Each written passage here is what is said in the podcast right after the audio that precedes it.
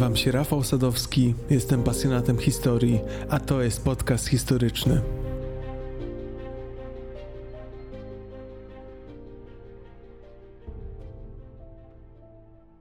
Ludobójstwo to proces, który przebiega co do zasady w 10 etapach. Każdy etap ludobójstwa jest znany nauce. Na każdym jego etapie, poza ostatnimi dwoma, można jeszcze ludobójstwu zapobiec. Ignorując jednak symptomy, prędzej czy później zawsze dochodzi do rozlewu krwi. Najpierw jest klasyfikacja. Ludzie są podzieleni na dwie grupy: my i oni. Potem następuje symbolizacja. Ludzie są zmuszani do opowiedzenia się, identyfikowania z którąś z grup. Dalej dyskryminacja. Ludzie są poddawani systematycznej dyskryminacji za to, że są jacy są. Następnie nadchodzi dehumanizacja. Ludzie są porównywani do zwierząt, chorób, robactwa. Dalej tworzone są organizacje. Państwo zaczyna tworzyć specjalne grupy policji lub wojska, pilnujące nowej polityki. Potem dochodzi propaganda. Rząd uprawia propagandę, aby nastawić społeczeństwo przeciwko danym grupom. Dalej następują przygotowania to już oficjalne przygotowania do usunięcia lub przesiedlenia danej ludności. Następnie prześladowania to początek łapanek, pobić, morderstw, kradzieży własności, procesów sądowych. Ostatecznie staje się najgorsze eksterminacja to systematyczna likwidacja całych grup społecznych. Ostatnim zaś etapem ludobójstwa jest zaprzeczenie. Rząd zaprzecza swojemu udziałowi w powyższych wydarzeniach. Jednym z najsłynniejszych ludobójstw był Holokaust. Był on zaplanowanym, zbiurokratyzowanym i opłacanym przez państwo procesem prześladowania i mordowania 6 milionów Żydów przez nazistowski reżim i jego kolaborantów. Słowo Holokaust pochodzi z greki i oznacza ofiarę całopalną. Początki Holokaustu sięgają dojścia do władzy przez nazistów już w styczniu 1933 roku. Naziści postrzegali Niemców za rasę wyższą, jednocześnie uważając Żydów za gorszych i stanowiących zagrożenie dla tzw. Tak niemieckiej wspólnoty rasowej. Jedną z milionów ofiar zbrodniczej nazistowskiej ideologii była Anne Frank. Była jednak ofiarą szczególną, gdyż Anne dzień po dniu zapisywała w swoim dzienniku, jak wyglądało jej życie pod nazistowskim jarzmem – Dziś Anne Frank jest jedną z najbardziej wpływowych i najczęściej czytanych pisarek XX wieku, a jej książka została przełożona na 60 różnych języków. A jednak Anne nie dożyła dnia, gdy jej dziennik został wydany po raz pierwszy. Nie dożyła nawet swoich 16 urodzin. Oto historia nastoletniej Żydówki, która wraz ze swoją rodziną spędziła 761 dni ukrywając się przed nazistami. Oto historia dziewczynki, która pisała swój dziennik wierząc, że kiedyś go wyda i że stanie się on świadectwem jej niezłomnego ducha. Podcast historyczny powstaje wyłącznie dzięki Waszemu wsparciu. To nasze wspólne dzieło. Bardzo dziękuję każdemu wspierającemu patronowi. Szczególnie zaś dziękuję patronom mecenasom Kamili, Danielowi, Alinie, Bartoszowi, Łukaszowi, Jerzemu, Monice, Piotrowi, Franciszkowi, Sebastianowi, Katarzynie, Pawłowi, Wojciechowi, Łukaszowi, Janowi, Konradowi i Maćkowi. Wasze wsparcie jest naprawdę znaczące. Dziennik Anne Frank jest tak poruszający, a Anne jest tak dojrzałą i wrażliwą pisarką, że postanowiłem pomiędzy poszczególnymi segmentami opowieści dzielić się z wami krótkimi fragmentami tegoż dziennika. Niech słowa Anne towarzyszą nam w podróży po jej historii. Zacznijmy od tego fragmentu. Sobota, 15 lipca 1944 roku. Pomimo wszystkiego, co widziałam, co słyszałam i czego doświadczałam, dalej nie porzucam swoich ideałów. Nigdy ich nie porzucę, bo dalej wierzę, że w głębi ducha każdy człowiek jest z natury dobry.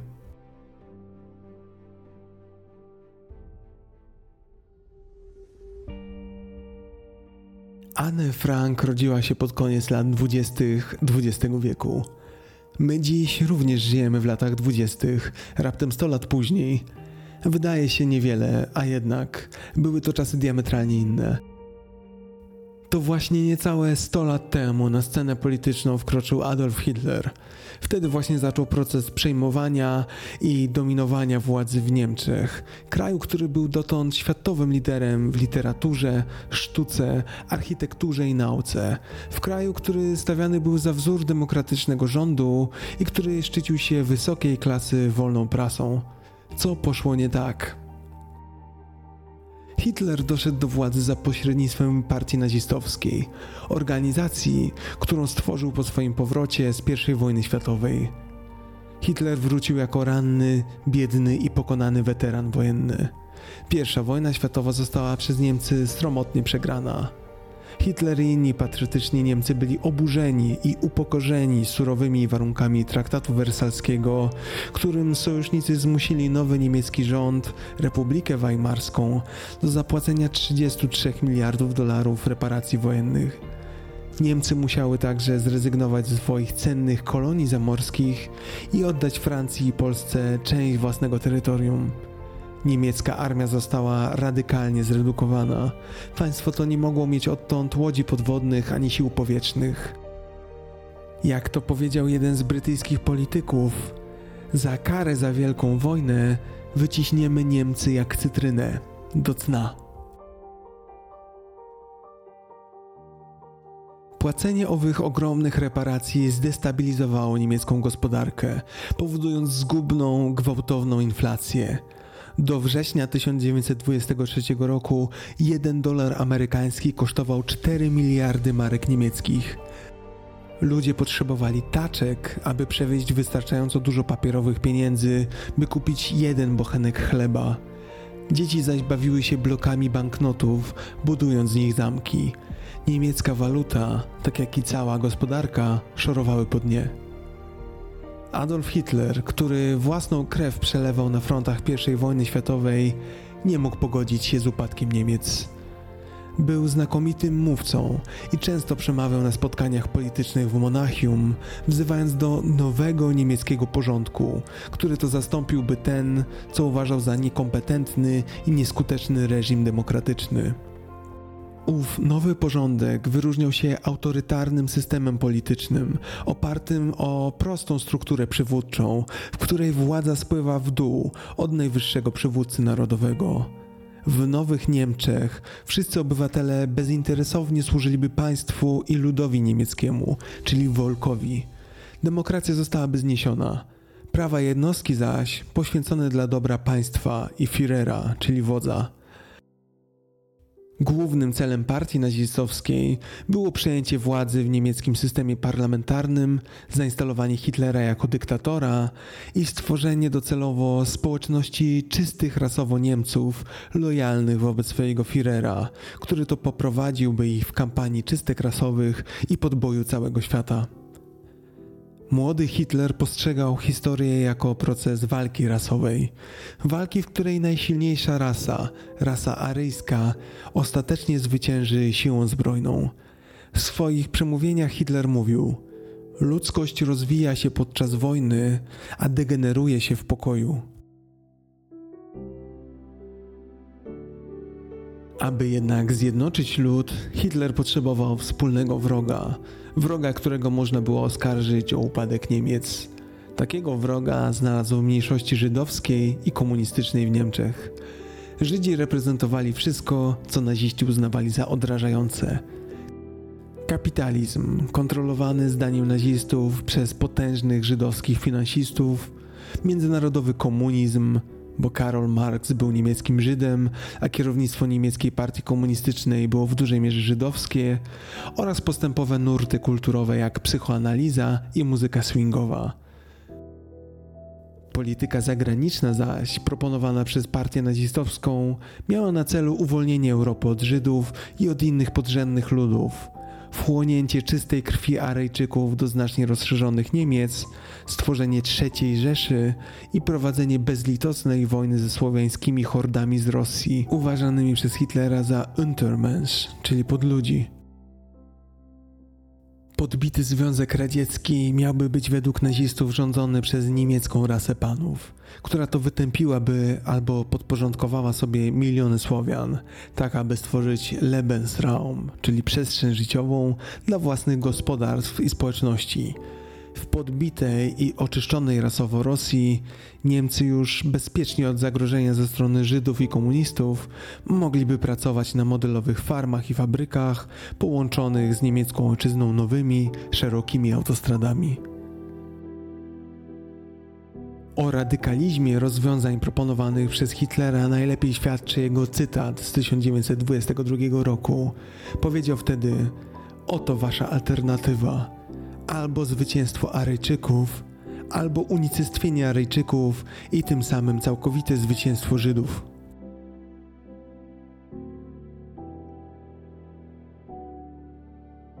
Dziennik Anne Frank, piątek 3 marca 1944 roku. Kiedy patrzę w płomień świecy, czuję spokój i radość.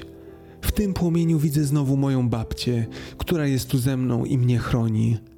Czy to nie fascynujące, że jedna świeczka potrafi zarówno pokonywać ciemność, jak i tę ciemność podkreślać?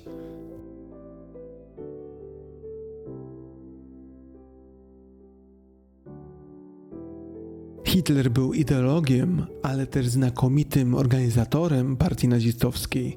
W 1921 roku partia ta miała już gazetę, oficjalną flagę, a nawet prywatną armię Sturmabteilung SA, czyli szturmowców. Składała się ona w większości z takich jak Hitler, rozczarowanych weteranów I wojny światowej. Do 1923 roku SA wzrosła do 15 tysięcy ludzi i miała dostęp do ukrytych zapasów broni. W tym samym 23 roku Hitler oraz bohater I wojny światowej, generał Erich Ludendorff, próbowali obalić wybrany rząd regionalny Bawarii w zamachu znanym jako Pucz Piwniczny. Rządowa armia stłumiła bunt, a Hitler spędził rok w więzieniu. W więzieniu w Landsbergu Hitler napisał swoją pierwszą autobiografię polityczną Mein Kampf, Moja walka, ta książka stanowiła zbiór pisanych w agresywnym języku rasistowskich i ekspansjonistycznych idei. Była odzwierciedleniem treści, które Hitler dotychczas wypowiadał w swoich przemówieniach w piwiarniach. Po wyjściu z więzienia Hitler obiecał pracować w systemie parlamentarnym, aby uniknąć powtórki niepowodzenia puczu w Monachium. Jednak w latach dwudziestych partia nazistowska dalej była marginalną grupą ultraekstremistów z niewielką władzą polityczną. W wyborach do Reichstagu w 1928 roku naziści uzyskali zaledwie 2,5% głosów. Jednak w 1929 roku miał miejsce giełdowy Czarny Czwartek i tym samym rozpoczął się wielki kryzys finansowy. To był największy kryzys w historii kapitalizmu, który miał miejsce w latach 1929-33 i który objął praktycznie wszystkie kraje oraz praktycznie wszystkie dziedziny globalnej gospodarki. Ów ogólnoświatowy kryzys gospodarczy przekonał coraz większą liczbę Niemców do zwrócenia się w kierunku partii nazistowskiej. Naziści żywili się upadkami banków i bezrobociem. Był to według Hitlera dowód na nieskuteczność demokracji. Hitler jednocześnie zobowiązywał się przywrócić dobrobyt, stworzyć porządek społeczny, miażdżyć strajki przemysłowe, zmieść demonstracje uliczne komunistów i socjalistów, wyeliminować wpływy żydowskich finansistów i raz jeszcze uczynić niemiecką ojczyznę światową potęgą. To właśnie wtedy, wskutek kryzysu, tezy nazistów zaczęły na dobre kiełkować w niemieckim społeczeństwie.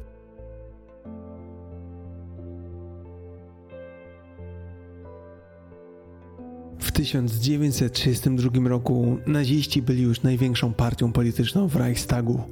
W styczniu następnego roku, kiedy żaden inny przywódca nie był w stanie uzyskać wystarczającego poparcia dla samodzielnego rządzenia, prezydent Paul von Hindenburg mianował Hitlera kanclerzem Niemiec. Niedługo potem zaś w budynku Reichstagu w Berlinie wybuchł pożar, a władze aresztowały młodego holenderskiego komunistę, który przyznał się do podpalenia Reichstagu. Hitler wykorzystał ten epizod, aby przekonać prezydenta Hindenburga do ogłoszenia nadzwyczajnego dekretu, który zawieszałby wiele swobód obywatelskich w całych Niemczech, w tym wolność prasy, wolność słowa i prawo do organizowania publicznych zgromadzeń.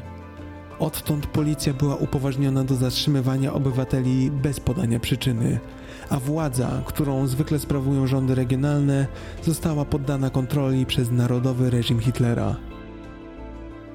Dla Żydów zbliżały się naprawdę złe czasy.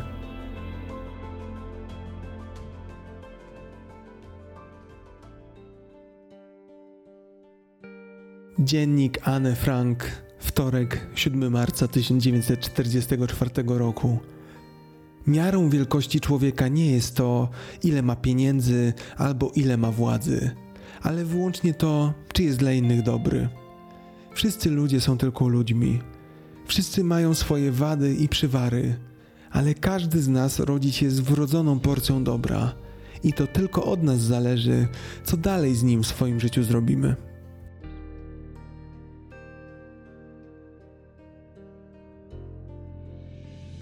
Na początku lat 30. XX wieku w Niemczech żyło pół miliona Żydów, co stanowiło niecały 1% niemieckiej populacji, a jedną z nich była urodzona 12 czerwca 1929 roku Anne Frank. Anne Frank urodziła się w Frankfurcie w Niemczech jako córka Edith i Otto Heinricha Franka. Urodziła się jako druga, młodsza córka. Na świecie była już bowiem starsza siostra o imieniu Margot. Frankowie byli liberalnymi, nowoczesnymi Żydami. Nie przestrzegali ściśle wszystkich tradycji i zwyczajów judaizmu. We Frankfurcie mieszkali w społeczności mieszanej, żydowskiej i nieżydowskiej. Edith i Otto byli oddanymi, spełnionymi rodzicami. Na co dzień bardzo interesowali się nauką i te zainteresowania starali się zaszczepić w swoich córkach. Posiadali bardzo obszerną bibliotekę, często zachęcali swoje córki do wspólnego czytania. Kiedy Anne przyszła na świat, cała rodzina Frank mieszkała w domu przy Markweg 307 we Frankfurcie, gdzie wynajmowali dwa piętra. W 1931 roku, gdy Anne miała dwa lata, rodzina przyniosła się na Ganghoferstrasse 24 w modnej, liberalnej dzielnicy Dornbusch, zwanej dzielnicą poetów. Anny była żywiołową, inteligentną i wrażliwą dziewczyną. Miała kędzierzawe, czarne, długie do ramion włosy, czarne oczy i jasną cerę. Patrzę teraz właśnie na jedno z jej zdjęć, wykonane w szkolnej ławce. Siedzi przed książką, ma ręce złożone na ławce, uśmiecha się szeroko. W jej oczach widzę ciekawość świata. Emanuje z niej radość, empatia i pozytywna energia.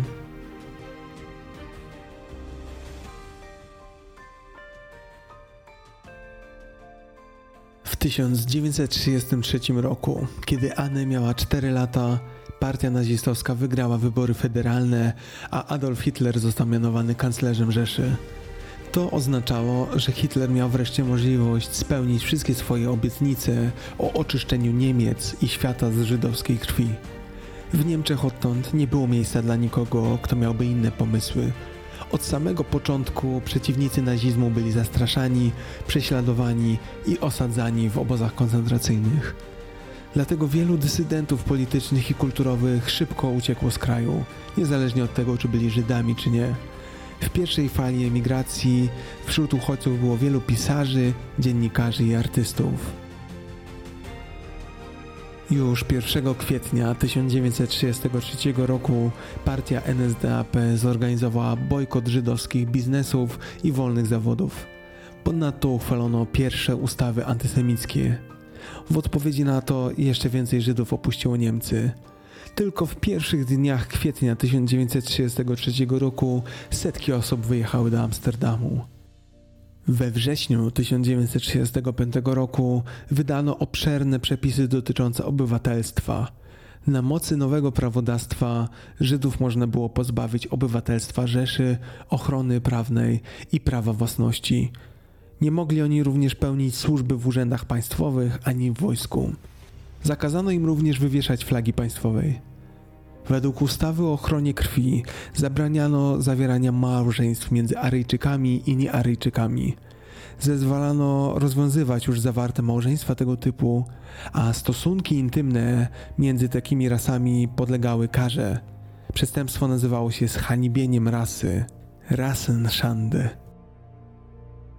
Aż trudno wyobrazić sobie, co musi czuć człowiek, gdy państwo, w którym się urodził, mieszkał i płacił podatki, z dnia na dzień zakazuje mu praktycznie jakiejkolwiek aktywności i ustawowo nazywa pod człowiekiem. Żydzi zaczęli masowo emigrować. Dotyczyło to również rodziny Frank. W 1933 roku Edith Frank i dzieci wyprowadzili się do matki Edith Rosy, która mieszkała w Akwizgranie, tuż przy dzisiejszej granicy niemiecko-belgijsko-holenderskiej. Ojciec, Otto Frank, pozostał we Frankfurcie, gdyż tam na co dzień pracował. Otto był znakomitym pracownikiem i kierownikiem. Wkrótce zatem otrzymał ofertę biznesową. Zaproponowano mu prowadzenie firmy w Amsterdamie w Holandii. To oznaczało po pierwsze poprawę bytu rodziny, a po drugie możliwość emigracji do bezpiecznej Holandii. To wydawało się idealnym rozwiązaniem. Nikt w tamtym czasie nie spodziewał się, że nazizm przeleje się poza granice Niemiec. Otto przeniósł się do Holandii, aby zorganizować biznes i aby załatwić zakwaterowanie dla swojej rodziny. Podjął pracę w Opekta Works, firmie sprzedającej dżemy i weki z ekstraktu owocowego. Edith podróżowała tam i z powrotem pomiędzy Akwizgranem a Amsterdamem. Wkrótce jednak znalazła mieszkanie na Merwede Plain w okolicach Amsterdamu. Tam osiedliło się zresztą wielu żydowskich niemieckich uchodźców. Z końcem grudnia 1933 roku Edith na stałe zamieszkała ze swoim mężem i Margot, czyli starszą siostrą. Anne przebywała z babcią do lutego 1934 roku, a kiedy babcia zdążyła załatwić swoje sprawy, we dwie wyjechały, a cała rodzina, rodzice, dwie córki i matka Edith ponownie połączyli się w Holandii. W ten sposób Frankowie weszli w grono ponad 300 tysięcy Żydów, którzy uciekli z Niemiec w latach 1933-1939.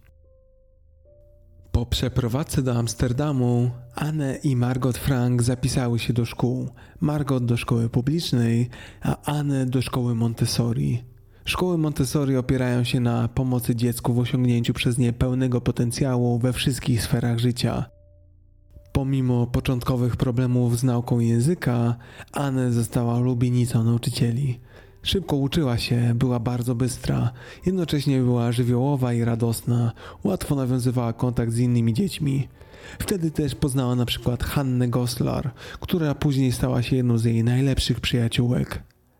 W 1938 roku ojciec Anne, Otto, wzniósł swój biznes na wyższy poziom. Założył drugą firmę, Pektakon, która zajmowała się hurtową sprzedażą ziół, soli do peklowania oraz mieszanek przypraw do produkcji przetworów z mięsa. Zatrudnił m.in. Hermana van Pelsa jako doradcę do spraw przypraw. Był to żydowski rzeźnik, który jak wielu w tamtym czasie również uciekł z rodziną z Niemiec.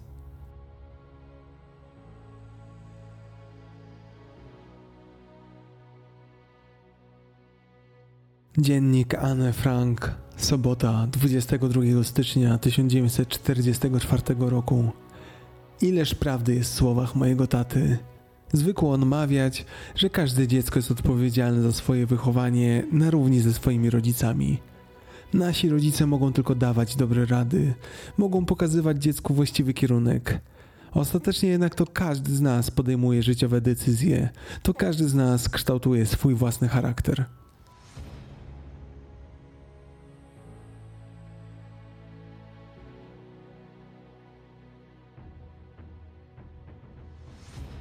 Choć na co dzień życie Franków w Holandii wydawało się idylliczne, a zagrożenie niemal nieistniejące, to do rodziny Frank stale dochodziły informacje o tym, co działo się w Niemczech.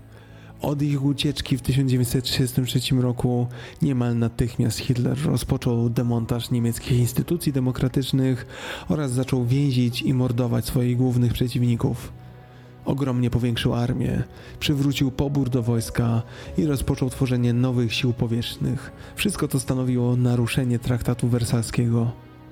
Wydatki wojskowe Hitlera i ambitne programy robót publicznych, w tym budowa szerokich niemieckich autostrad, pomogły napędzić gospodarkę. Jego reżim zdusił także partię komunistyczną i brutalnie oczyścił nazistowskie szeregi z opozycji wewnętrznej. Kulminacją rozprawiania się z najdrobniejszą nawet wewnętrzną opozycją była Noc Długich Noży z 29 na 30 czerwca 1934 roku. Owej nocy SS i wojsko zajęły główną siedzibę dowództwa SA i aresztowały jego dowództwo, w tym Ernsta Roma. Czystka została przeprowadzona na rozległą skalę. Zabito 74 osoby, a sam Hermann Göring aresztował ponad 1000 osób. Wiadomo, że przynajmniej 85 osób zabito doraźnie, bez żadnego formalnego postępowania prawnego. Dla społeczeństwa przygotowano jednak komunikat, że oto Niemcy ponownie się oczyszczają i stają na nogi. Bez wywrotowego, zdradzieckiego elementu zmiany będą mogły zaś zachodzić jeszcze szybciej. Hitler jednoczył Niemców, pokazywał, że ma pomysł na kraj, a jego recepty faktycznie działają. To jednak oznaczało, że cały czas musiał walczyć z wrogiem, jakim byli Żydzi. Wrogiem, który utożsamiał dotychczasowy upadek Niemiec i którego to wroga należało się jak najszybciej pozbyć. Kulminacją przedwojennych antysemickich nastrojów w Niemczech była Noc Kryształowa, po niemiecku Kristallnacht. Wtedy to w nocy z 9 na 10 listopada 1938 roku na terenie III Rzeszy dokonano pogromów ludności żydowskiej. Żydzi padli ofiarami fizycznej przemocy ze strony grup kierowanych przez funkcjonariuszy państwowych. Pretekstem było zabójstwo niemieckiego dyplomaty w Paryżu, za które to obwiniono Żydów. Nazistowskie władze określały rozruchy jako spontaniczny wyraz ekspresji niemieckiej ludności. W rzeczywistości jednak była to sprytnie pomyślana akcja, której pomysłodawcą był szef propagandy III Rzeszy Józef Goebbels. W czasie Nocy Kryształowej zniszczono ponad 7 tysięcy siedzib firm żydowskich, w tym liczne sklepy. Sprawcy rozbijali wytryny, wybijali okna w domach, plądrowali i dewastowali budynki. Spalono ponad 170 synagog, a w czasie zamieszek zginęło prawie 100 Żydów. Kilkadziesiąt tysięcy osób pochodzenia żydowskiego zostało aresztowanych i odesłanych do formowanych w tym czasie obozów koncentracyjnych. Był to wstęp do szeroko zakrojonej akcji przeciwko ludności żydowskiej. Po nocy kryształowej rozpoczął się masowy eksodus Żydów niemieckich, którzy szukali schronienia poza granicami III Rzeszy. Niemcy mogło w tym czasie opuścić niemal 200 tysięcy Żydów. Ich wyjazd był obwarowany licznymi utrudnieniami ze strony władz niemieckich. Znaczna część żydowskiego majątku ulegała konfiskacie, a emigrującym pozwolono zabrać w drogę tylko nieznaczne zasoby finansowe. Swój dobytek musieli przekazać państwu. W listopadzie Niemcy zakazali żydowskim dzieciom uczęszczania już do jakichkolwiek niemieckich szkół, kontynuując tym samym politykę terroru i represji.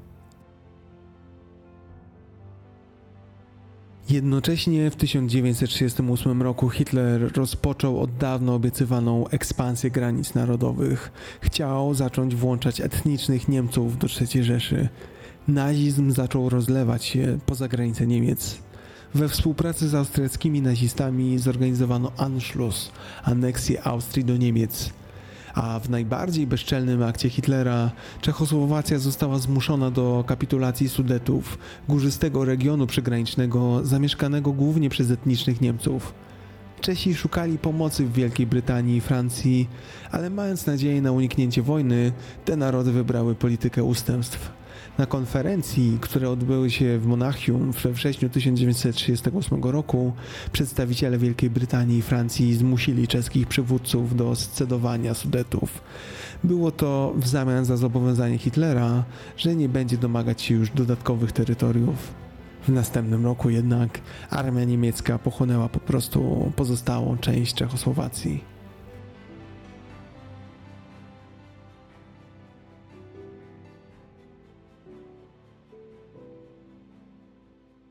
Dziennik Anne Frank, sobota 15 lipca 1944 roku. Pomimo całego zła wokół, wierzę, że ludzie są dobrzy wewnątrz serca. Nie godzę się na budowanie czegokolwiek na śmierci, rozpaczy i obudzie. Widzę, że świat z dnia na dzień dziczeje. Słyszę, że nadchodzi burza, która nas zmiecie. Czuję cierpienie milionów ale patrzę w niebo i wierzę, że wszystko będzie dobrze, że to okrucieństwo się w końcu skończy, że zapanuje wieczny pokój.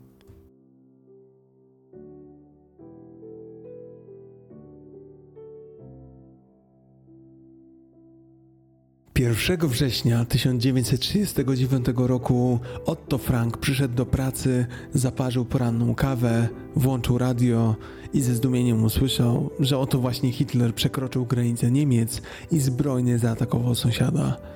Tego dnia, jak wiemy, wojska niemieckie zaatakowały Polskę. Dwa dni później Anglia i Francja wypowiedziały wojnę Niemcom. Rozpoczęła się II wojna światowa. Otto z całą swoją rodziną żył wówczas w Holandii, tak jak ponad 300 tysięcy innych żydowskich uciekinierów. I choć współczuli szczerze pozostałym Żydom, to dalej wierzyli, że są w Holandii bezpieczni. W 1940 roku zasadą holenderskiej polityki zagranicznej była bowiem całkowita neutralność, tak jak to było od ponad stulecia. Holandia unikała angażowania się w konflikty międzynarodowe i stawała do walki tylko wtedy, gdy była atakowana. Strategia neutralności działała dobrze podczas I wojny światowej. Holandia pozostała neutralna, a wojna ominęła kraj. Dlatego rząd holenderski uważał, aby tylko nie zająć oficjalnego stanowiska w sytuacji nazistowskich Niemiec. Nie chciał dawać powodów do działań wojennych. Doprowadziło to do wielu niezręcznych sytuacji, w których Holendrzy, którzy publicznie krytykowali politykę Adolfa Hitlera, byli z urzędu ścigani za obrażanie przyjaznej głowy państwa. Było to bowiem wykroczenie w myśl holenderskiego kodeksu karnego. Hitler jednak nie zamierzał omijać Holandii na swojej drodze do światowej dominacji. Planowany atak na Holandię był częścią większego planu ataku, którego kryptonim brzmiał Fall Gelb, plan żółty. Celem Niemców było podbicie Francji. Aby to zrobić, musieli ominąć francuską linię obrony, arcypotężną linię Maginota, a to najłatwiej było zrobić na wschodzie, przechodząc przez Holandię i Belgię. Okupacja Holandii uniemożliwiłaby także Anglii ewentualne utworzenie bazy operacyjnej na kontynencie europejskim. Niemcy planowali pokonać Belgię, Holandię i Luksemburg, zaskakując ich szybkim atakiem, tzw. Tak blitzkriegiem. Niemcy wykorzystywali szpiegów, aby odkrywać słabe punkty holenderskiej obrony. Niektórzy niemieccy szpiedzy przebierali się za turystów, aby poznawać teren. Otrzymywali także informacje od Niemców mieszkających w Holandii. Wczesnym rankiem 10 maja 1940 roku holenderscy obserwatorzy zobaczyli bombowce niemieckiej Luftwaffe lecące w kierunku Morza Północnego. Założyli, że są w drodze do Anglii. Po przelocie nad morzem samoloty niemieckie niespodziewanie wykonały zwrot o 180 stopni i nadleciały, by atakować Holandię. Holandia z dnia na dzień zaczęła brać udział w wojnie. Hitler publicznie usprawiedliwiał swój atak kłamstwem. Twierdził, że Anglia i Francja planowały zaatakować niemieckie zagłębie Rury przez Holandię i Belgię. Atak Hitlera był więc rzekomo prewencyjny. Bombowce zaatakowały lotniska wojskowe i koszary wokół Hagi. Zrzucano spadochroniarzy, a niemieckie samoloty rozpoczęły bombardowania. Wojska niemieckie zaatakowały Holandię także od południa. Tam wojska holenderskie wysadzały mosty, aby spowolnić natarcie Niemców. To nie zawsze się udawało. Żołnierze Wehrmachtu wykorzystywali sztuczki, aby zdobyć strategicznie ważne mosty kolejowe. Na przykład przebierali się w holenderskie mundury.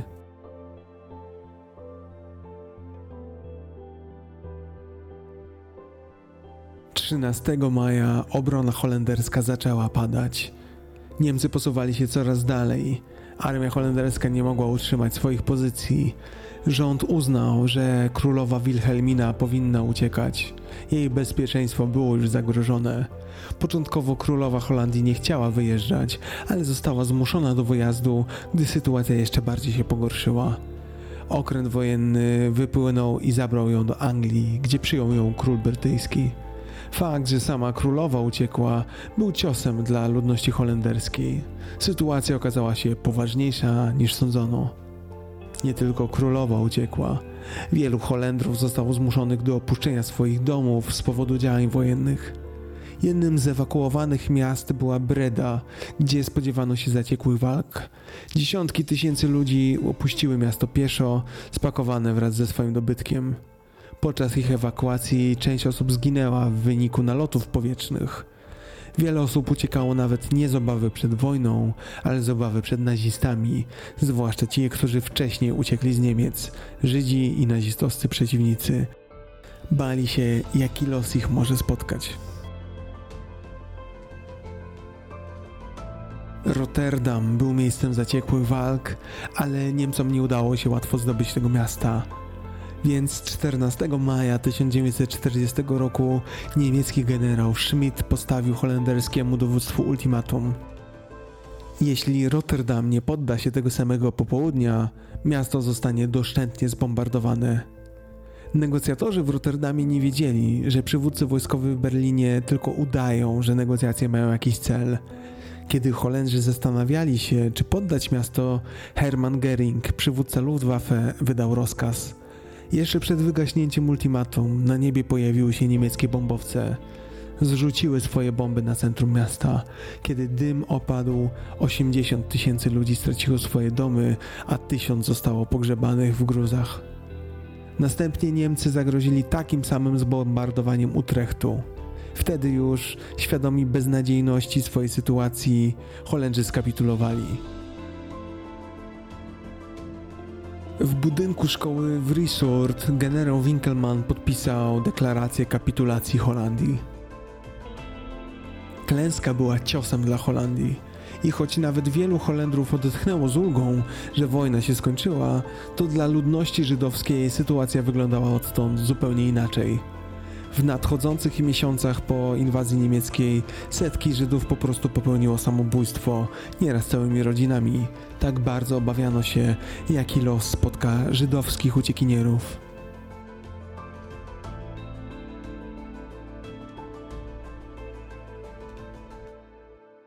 Dziennik Anne Frank, wtorek, 6 czerwca 1944 roku.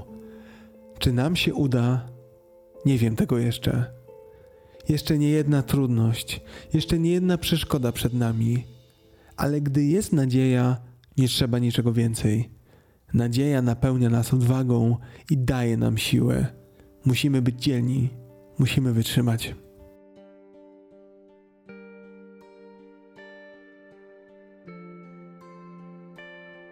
Kiedy Holandia skapitulowała, Niemcy utworzyli 29 maja nową administrację, na czele której stał komisarz Rzeszy Arthur Seyss-Inquart, austriacki nazista. W następne pięć lat Niemcy de facto rządzili Holandią. Po podbiciu Holandii również Belgia, Luksemburg i część Francji wkrótce wpadły w ręce Niemców. Szybkie zwycięstwo zwiększyło popularność Hitlera w Niemczech. Wielu Niemców uważało to za rekompensatę za przegraną I wojnę światową. Uważano, że Niemcy odzyskują potęgę i respekt. Zasilane to było ogromną gebelsowską machiną propagandową. Latem 1940 roku prawie cała Europa Zachodnia była już pod kontrolą niemiecką. Okoliczne kraje albo nie brały udziału w wojnie, albo były sojusznikami Niemiec.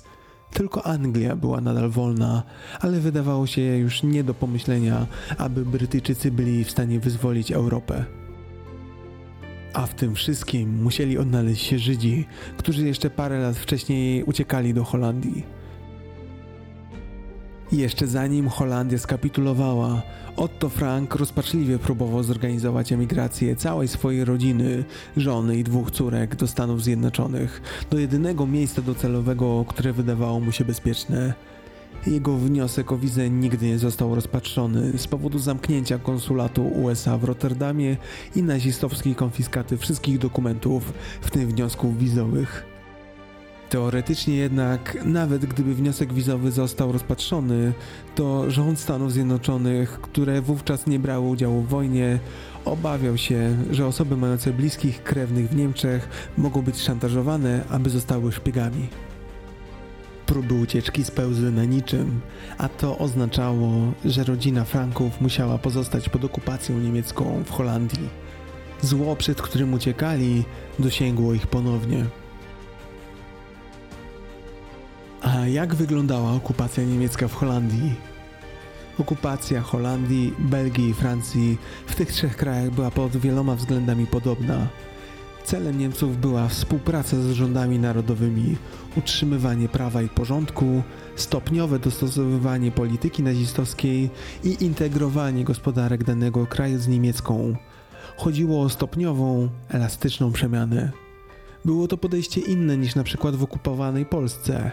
Tam od początku polskie władze zostały zepchnięte na bok, a Niemcy działali gwałtownie na ludności i rozebrali kraj ekonomicznie.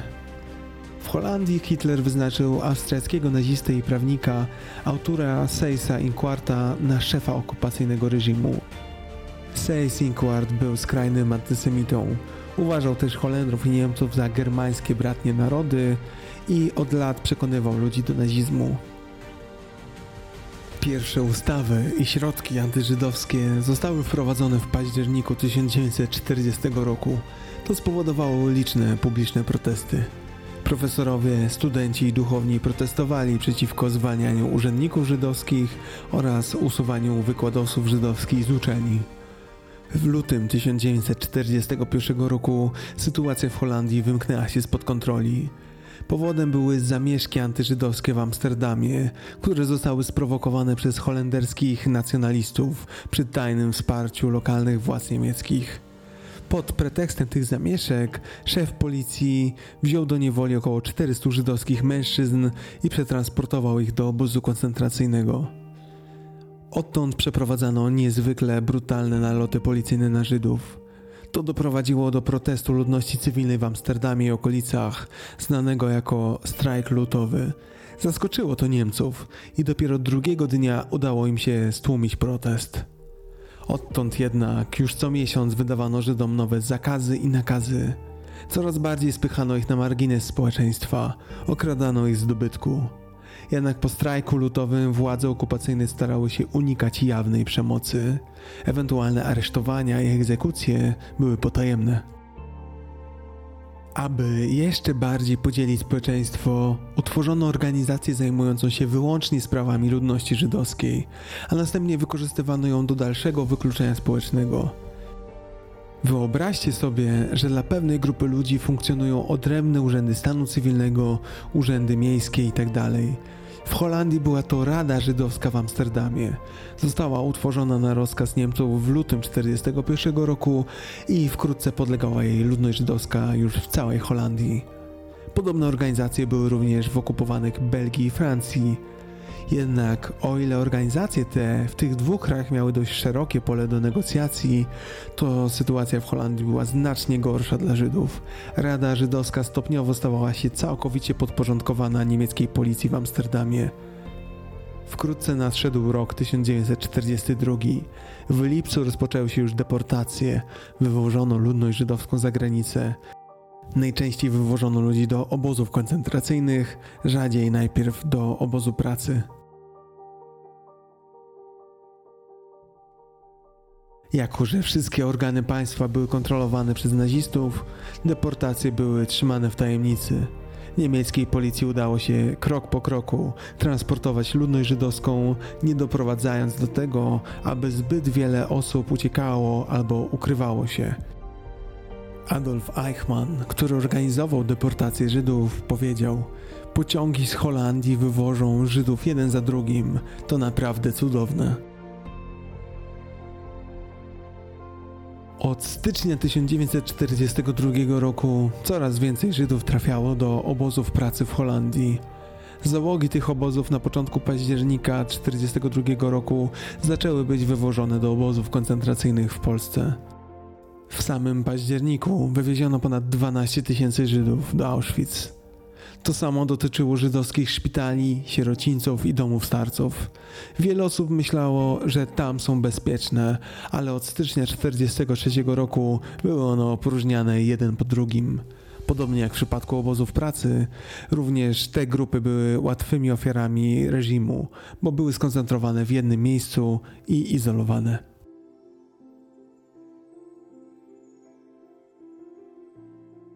W Holandii istniał ruch oporu, ale był on silnie zwalczany przez nazistów.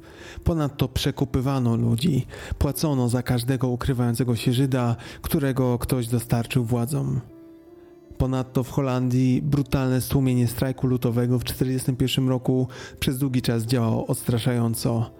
Znaczące podziemie organizacji pomagających ludziom w ukrywaniu się powstało dopiero po wielkich strajkach w maju 1943 roku, a wtedy już większość holenderskich Żydów była schwytana i wywieziona. Ostateczny bilans deportacji Żydów z Holandii to 102 tysiące ofiar i 107 tysięcy deportowanych. Liczby te obejmują również tych, którzy zginęli w ukryciu oraz tych, którzy próbowali uciec do Szwajcarii, Hiszpanii, przez Belgię, Francję, ale na przykład zostali złapani albo nie przeżyli ekstremalnego zimna podczas przeprawy przez Pireneje do Hiszpanii.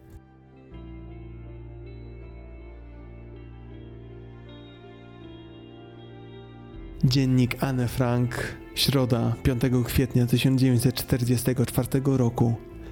Nie chcę żyć bez celu, tak jak większość ludzi. Chcę podążać w jakimś kierunku. Chcę przynosić ludziom radość, otuchę, nawet tym, których nie znam. Chcę, aby to, co robię, żyło nawet po mojej śmierci.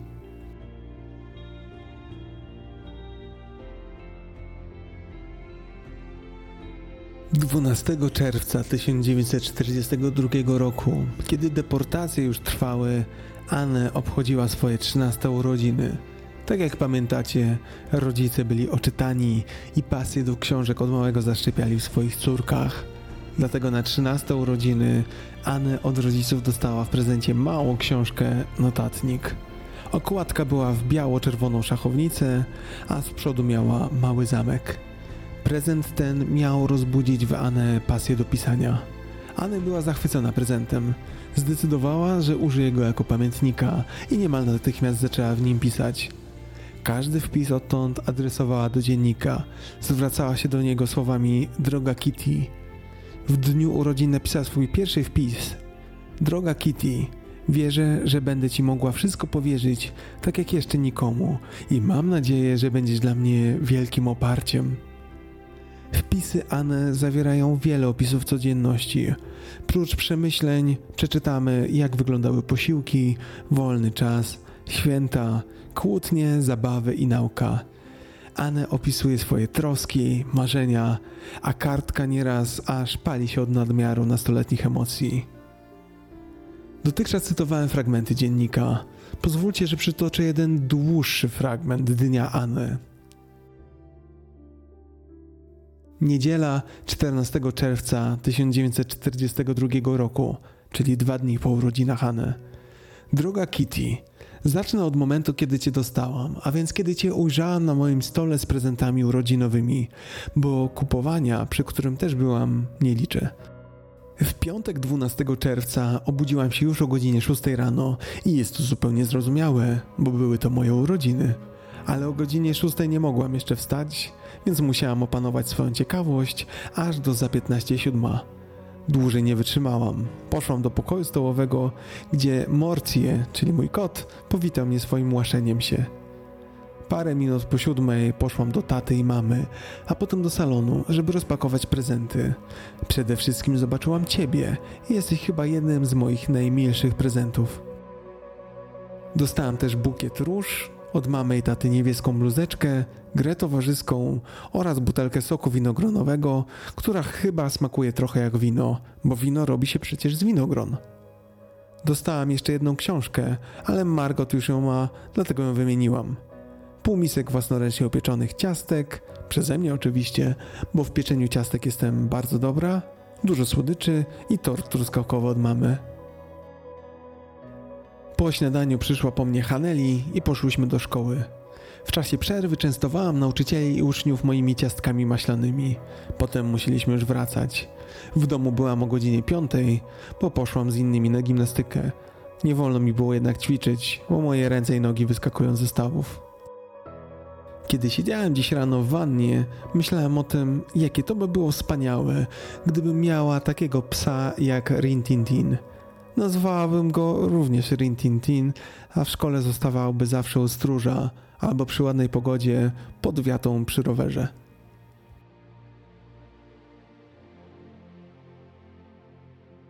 Otto i Edith Frank robili co mogli, aby ich córki nie czuły zagrożenia. Jednak w Holandii sytuacja była tragiczna. Wiedzieli, że lada moment którejś z rodziny może zostać aresztowane, wywiezione na przymusowe roboty albo po prostu zabite. Zdecydowali się zatem na ukrycie się i przeczekanie nazistowskiej okupacji. Sądzili, że wojna nie potrwa długo i świat zatrzyma Hitlera. Otto i Edith zaczęli planować ukrywanie się od 16 lipca 1942 roku. 5 lipca jednak siostra Anne, Margot, otrzymała wezwanie od Centralnego Urzędu Emigracji Żydów nakazujące zgłoszenie się do relokacji do obozu pracy.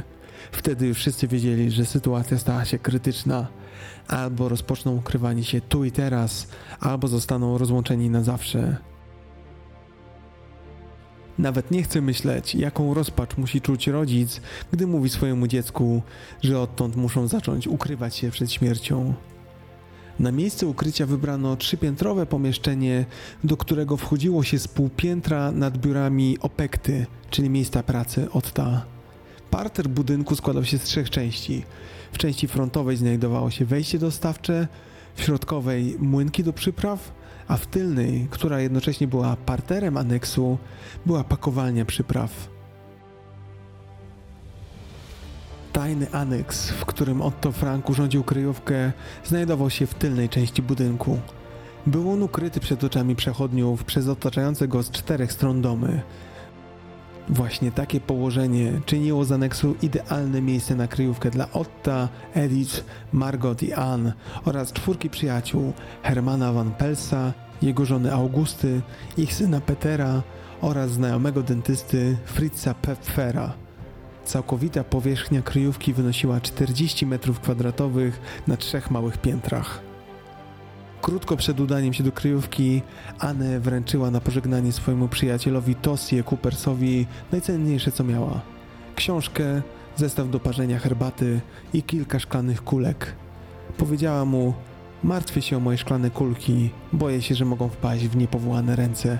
Czy mógłbyś przechować je dla mnie na chwilę? Rankiem w poniedziałek 6 lipca 1942 roku rodzina Frank przyniosła się do swojej kryjówki. Ta kryjówka stała się znana jako Achterhus, przetłumaczone jako tajny aneks w wydaniach dziennika. W opuszczonym przez rodzinę Frank mieszkaniu panował chaos, co miało sprawiać wrażenie, jakby uciekali nagle, a Otto specjalnie zostawił notatkę, która pośrednio wskazywała, że jadą do Szwajcarii. Potrzeba zachowania tajemnicy zmusiła ich do pozostawienia kota Anny, Morcie. W ścisłej tajemnicy poproszono rodziców Tosie Coopersa o zaopiekowanie się kotem, gdy Niemcy już odkryją, że rodzina rzekomo uciekła. Kiedy wszyscy już weszli do kryjówki, wejście zostało przykryte regałem z książkami, aby nie było widoczne dla nikogo postronnego. Mężczyźni Wiktor Kugler, Johannes Kleiman oraz kobiety Miep Gies i Beb Woskuli byli jedynymi wtajemniczonymi w intrygę pracownikami Opekty. Rodzina Frank nie wychodziła z ukrycia nawet na chwilę. Pomocnicy ci byli jedynym łącznikiem między światem zewnętrznym a mieszkańcami domu. Zaspokajali wszystkie ich potrzeby, w tym dostarczali jedzenie, co z biegiem czasu stawało się coraz trudniejsze. Anne pisała w swoim dzienniku o ich oddaniu i próbach podniesienia morale ukrywającej się rodziny. Wszyscy oni zdawali sobie sprawę, że za ukrywanie Żydów grozi im kara śmierci, a mimo to ryzykowali i kryli rodzinę Frank. 13 lipca 1942 roku do ukrywających się Franków dołączyła druga rodzina Van Pels, skład której wchodził Herman, August i 16-letni Peter. W listopadzie zaś do ukrywającej się grupy dołączył dentysta i przyjaciel rodziny Fritz Pfeffer. Anne pisała, że dużą przyjemnością było przywitanie nowych ludzi do rozmowy, ale szybko pojawiły się napięcia w grupie zmuszonej do życia w tak ograniczonych warunkach. Na 40 metrach kwadratowych mieszkało 8 osób, w tym dwójka dorastających nastolatków. Anne nie polubiła się z dentystą Pfefferem i starała się z Auguste van Pels. Uważała też Hermana van Pelsa i Fritza Pfeffera za samolubnych, szczególnie w odniesieniu do ilości spożywanego przez nich jedzenia. Jakiś czas później za to polubiła się z nastoletnim Peterem van Pelsem. Wtedy też po raz pierwszy zakochała się i to z Peterem pocałowała się po raz pierwszy. Jej zauroczenie jednak zaczęło słabnąć, kiedy zaczęła wątpić, czy jej uczucia do niego są szczere, czy też wynikają wyłącznie ze wspólnego zamknięcia. Anne Frank nawiązała też bliską więź z każdym z pomagających pracowników, a Otto Frank wspominał później, że oczekiwała ich codziennych wizyt z niecierpliwym entuzjazmem. Otto zauważył, że najbliższą przyjaźnią Anny była Beb Voskuil, młoda sekretarka. Dziennik Anne Frank, wtorek 13 czerwca 1944 roku. Wierzę, że kobietom należy się taki sam szacunek jak mężczyznom. Mężczyźni są powszechnie szanowani na całym świecie. Dlaczego to samo nie dotyczy kobiet? Żołnierze i weterani dostają odznaczenia. Odkrywcy są pamiętani przez historię. Męczenników się czci, ale ilu ludzi patrzy na kobiety i widzi w nich potęgę? A przecież to kobiety znoszą trud i ból macierzyństwa. To kobiety zapewniają przedłużenie ludzkości. Kobiety są większymi bohaterami niż wszyscy żołnierze razem wzięci.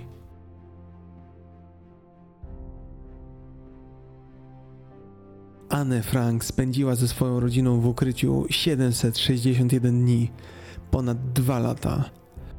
Na podstawie dziennika Anne jesteśmy w stanie zrekonstruować, jak wyglądał typowy dzień powszedni oraz jak wyglądała niedziela w tajnym aneksie.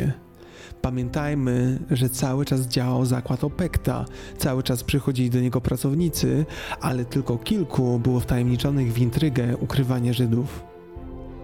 Rankiem o godzinie 6.45 włączał się budzik państwa Van Pels. Herman Van Pels wstawał, nastawiał czajnik i szedł do łazienki. Po 15 minutach łazienka była wolna i przychodziła kolej na Fritza Pfeffera. Anne wstawała i zdejmowała zasłony zaciemniające z okien. Ukrywający się na zmianę korzystali z łazienki. O 8.30 zaczynało się ryzykowne pół godziny.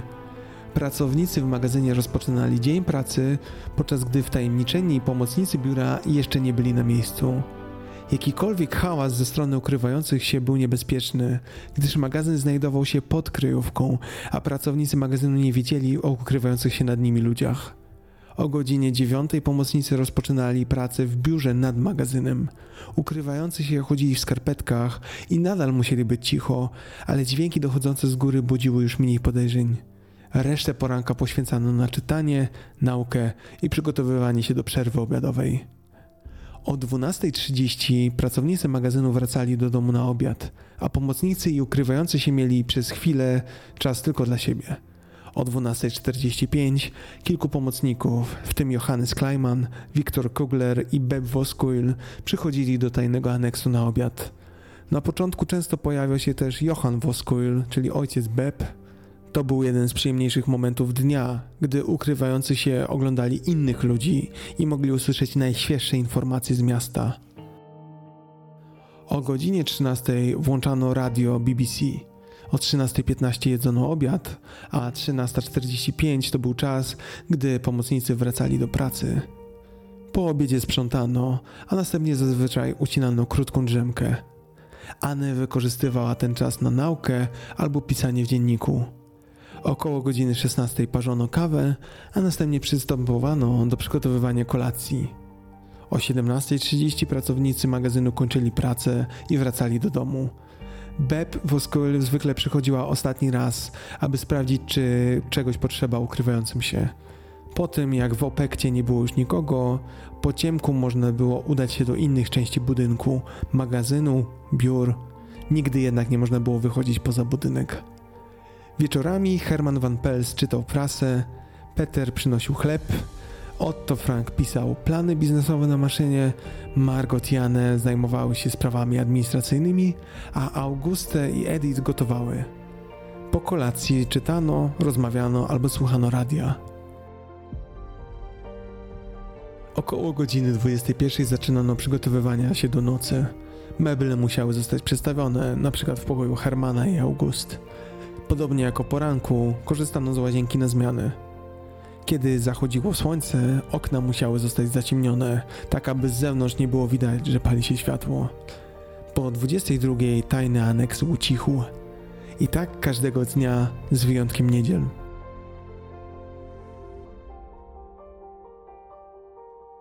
Niedziela w tajnym aneksie miała zupełnie inny rytm i charakteryzowała się szorowaniem, zamiataniem i myciem, jak pisała Anne. Ukrywający nie śpieszyli się. Pierwszy stawał Fritz Pfeffer o 8 rano jako pierwszy szedł do łazienki. Następna była rodzina Van Pels. Śniadanie zaczynało się dopiero o 11.30. Po trzech kwadransach wszyscy zabierali się do pracy. Szorowano dywany, robiono pranie i ścielono łóżka. Po krótkiej przerwie, podczas której słuchali wiadomości, trwało sprzątanie aż do godziny drugiej. Po kolejnej rundzie wiadomości radiowych, programie muzycznym i kawie przychodził czas na dłuższą siestę. O 14 wszyscy kładli się na kilka godzin do łóżka. Anne tego nie rozumiała. Pisała, dlaczego dorośli zawsze muszą tyle spać. Choć dla dorosłych niedziela stanowiła przyjemną odmianę, to Anne uważała niedzielę za najgorszy, najnudniejszy dzień tygodnia. Pisała: Wędruję z jednego pokoju do drugiego, wchodzę po schodach w tę i z powrotem i czuję się jak ptak, któremu oderwano skrzydła. Na zewnątrz świeże powietrze i radość, a ja nie mogę wyjść. Jedyne co robię, to kładę się na tapczanie i śpię, aby skrócić czas. Po obiedzie Anne radowała się, ponieważ kolejna niesamowicie nudna niedziela w tajnym aneksie dobiegała końca.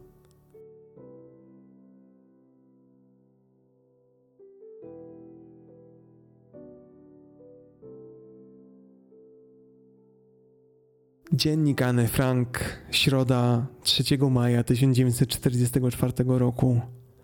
Dlaczego wydaje się miliony na wojnę zamiast na medycynę, naukę, sztukę albo na biednych? Dlaczego w jednej stronie świata ludzie głodują, podczas gdy gdzie indziej góry jedzenia gniją przez nikogo niechciane? Och, dlaczego ludzie zwariowali?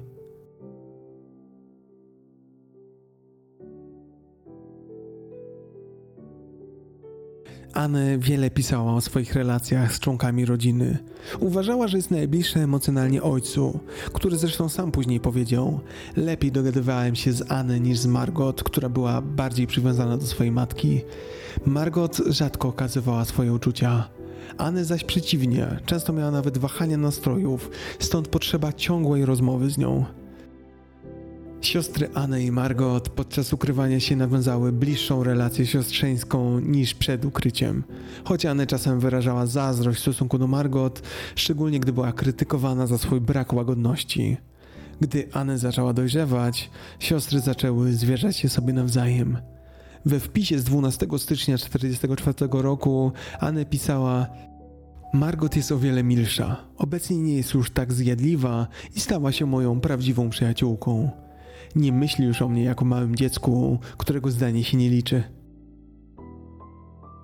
Anne często pisała o jej trudnych relacjach z matką i jej ambiwalentnym stosunku wobec córki. 7 listopada 1942 roku Anne napisała o swojej pogardzie do matki, o tym, że nie była zdolna skonfrontować się z jej niedbalstwem, sarkazmem i zatwardziałością. Napisała nawet: Ona nie jest dla mnie jak matka. Anne od swoich 13 urodzin pisała w swoim dzienniku ciągle, to jest od 12 czerwca 1942 roku.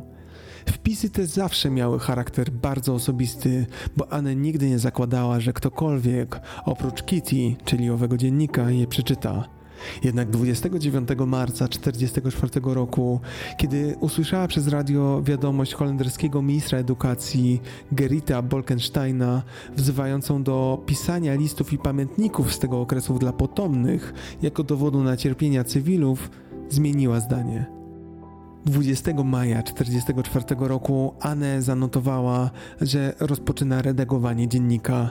Rozwinęła wpisy i ujednoliciła je. Adresowała już wszystkie do Kitty. Wyjaśniła różne wydarzenia. Przygotowała listę pseudonimów oraz wycięła wpisy, które uważa za mało interesujące albo zbyt osobiste do publikacji. Dlatego w wielu miejscach dziennika, czytając go dzisiaj, widzimy jak najpierw jest widoczna wersja pierwotna, a dopiero później dopisek w rodzaju Aniu, czy ty naprawdę tak nienawistnie to napisałaś? Aniu, jak mogłaś? Z biegiem czasu zaczęła też poprawiać się relacja z mamą Anę.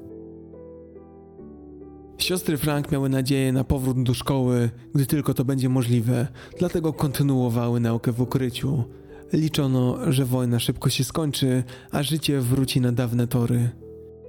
Margot w imieniu Beb Voskuil przeszła kurs scenograficzny korespondencyjnie i otrzymała certyfikat. Ann zaś regularnie pisała i redagowała swoje wpisy do pamiętnika. Szczególnie po marcu 1944 roku czuła misję. Chciałaby jej pamiętnik ujrzał światło dzienne. Oprócz przedstawiania narracji wydarzeń, które miały miejsce, pisała o swoich uczuciach, przekonaniach, marzeniach i ambicjach, o tematach, o których czuła, że nie miała z kim innym porozmawiać. W miarę jak rosła jej pewność siebie i dorastała, pisała o bardziej abstrakcyjnych tematach, takich jak wiara w Boga i sposób definiowania ludzkiej natury. Anne chciała w przyszłości zostać dziennikarką. W środę 5 kwietnia 1944 roku napisała: W końcu zdałam sobie sprawę, że muszę się pilnie uczyć, odrabiać lekcje, po to, aby nie być ignorantem. Tylko w ten sposób czegoś się nauczę i zostanę dziennikarką. Wiem, że umiem pisać, ale okaże się, czy naprawdę mam talent. A jeśli nawet nie mam talentu do pisania książek albo artykułów do gazet, to zawsze mogę pisać dla siebie. Ale chcę osiągnąć coś więcej. Nie wyobrażam sobie życia wyłącznie jak te wszystkie kobiety, które żyją z dnia na dzień, a potem są przez wszystkich zapomniane. Muszę mieć coś oprócz męża i dzieci, jakąś pasję, której mogłabym się poświęcić. Chcę dawać ludziom coś od siebie. Chcę sprawiać radość nawet tym, których nigdy nie spotkałam. Chcę żyć nawet po mojej śmierci. Dlatego jestem tak wdzięczna Bogu, że dał mi ten dar, który mogę wykorzystywać, aby rozwijać i wyrażać wszystko, co jest we mnie. Kiedy piszę, mogę otrząsnąć się ze wszystkich trosk. Mój smutek znika, a moja dusza ożywa.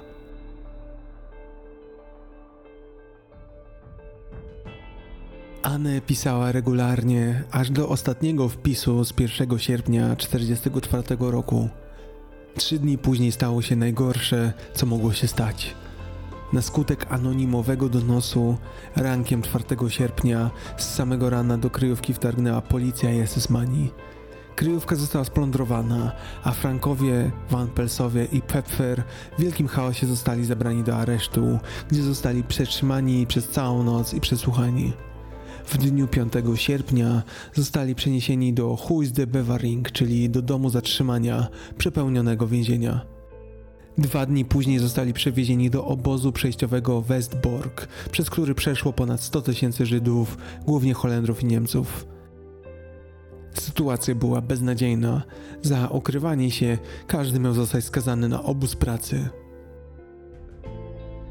Wiktor Kugler i Johannes Kleiman, dwóch pracowników Opekty, którzy pomagali ukrywającym się Żydom, również zostali aresztowani i osadzeni w obozie karnym dla wrogów reżimu. Kleiman został zwolniony po siedmiu tygodniach, a Kugler był przetrzymywany w różnych obozach koncentracyjnych do końca wojny. Pozostała dwójka, kobiety Miep Gies i Beb Voskuil zostały przesłuchane i zastraszone przez policję bezpieczeństwa, ale ostatecznie ich nie aresztowano. Następnego dnia wróciły do Achterhus, czyli tajnej kryjówki. Widok był naprawdę wstrząsający. Wszystko zostało splądrowane i zniszczone przez służby bezpieczeństwa. Aresztowani nie mogli niczego ze sobą zabrać. Na podłodze jednej z sypialni leżały kartki z dziennika Anne. Zebrały je, tak jak kilka innych rodzinnych albumów ze zdjęciami, a Gies poprzysięgła zwrócić je Anne po wojnie. 7 sierpnia 1944 roku Gies próbowała negocjować uwolnienie więźniów. Oferowała wykup ich za bardzo duże pieniądze, ale Niemcy odmówili. Do dziś nie jest jasne, kto doniósł, gdzie ukrywają się Żydzi. Tak naprawdę nie jest w 100% jasne, że był to efekt donosu. Jest to najbardziej prawdopodobna teoria, ale brak nad nią jednoznacznego dowodu. Jednym z możliwych informatorów był nocny stróż Martin Slegers i niezidentyfikowany policjant, który swego czasu badał włamanie do Opekty w kwietniu 1944 roku i na pewno natknął się na regał ukrywający tajne drzwi. Mógł on wzbudzić jego podejrzenia. Carol Ann Lee, autorka biografii Otto Franka, podejrzewa Tony Achlersa, członka Narodowego Ruchu Socjalistycznego w Holandii. Kolejnym podejrzanym jest kierownik magazynu Willem van Maren. Mieszkańcy aneksu nie ufali mu, ponieważ wydawał się dociekliwy, jeśli chodziło o ludzi wchodzących do magazynu po godzinach. Pewnego razu Willem van Maren niespodziewanie zaczął wypytywać pracowników Opekty, czy w biurze był pan Frank, a przecież nie mógł o tym wiedzieć, gdyż oficjalnie Otto Frank z całą rodziną uciekł w nieznanym kierunku. Autorka biografii Anne Frank, Melissa Müller, podejrzewa Lenę Hartog. Kilku z tych podejrzanych znało się nawzajem i mogło współpracować. I choć po wojnie przesłuchano wszystkich, którzy potencjalnie mogli donieść na Franków, to nikt nie został ostatecznie zidentyfikowany jako tajny informator. W 2015 roku flamandzki dziennikarz Jeroen de Bruyne i Job van Wilk, najmłodszy syn Beb Voskuil, kierowali oskarżenia w stronę młodszej siostry Beb Voskuil. Nelly Voskuil była nazistowską kolaborantką w wieku między 19 a 23 lat. Uciekła do Austrii z nazistowskim oficerem i wróciła do Amsterdamu w 1943 roku, gdy ich związek się rozpadł. Nelly krytycznie odnosiła się do Beb, w jednej z kłótni Nelly krzyknęła do niej idź do swoich Żydów. Za Nelly Voskul świadczy również zeznanie jednego z oficerów SS, który dokonywał aresztowania. Powiedział, że informator miał głos młodej kobiety. Badania trwają do dzisiaj. Nawet w 2016 roku Muzeum Anny Frank opublikowało nowe badania, które wskazywało na ogólnokrajowe holenderskie śledztwo w sprawie oszustw związanych z kartami żywnościowymi. I to miała być właśnie prawdopodobna przyczyna nalotu, który doprowadził do aresztowania rodziny Frank. Innymi słowy, władze szukały dowodów na kryminalną działalność Opekty, a przypadkiem znalazły ukrywających się żydowskich właścicieli i rodziny. Dalej jest to jednak nieudowodniona teza.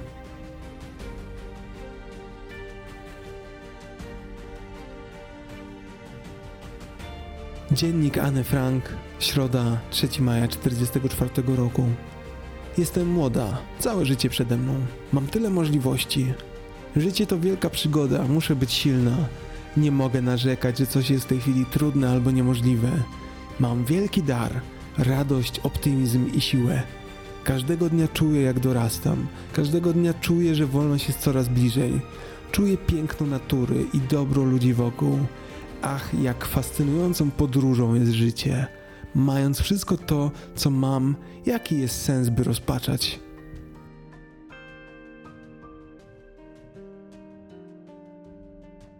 3 września 1944 roku Anne wraz z całą swoją rodziną została deportowana ostatnim transportem z Westerbork w Holandii do obozu koncentracyjnego w Auschwitz.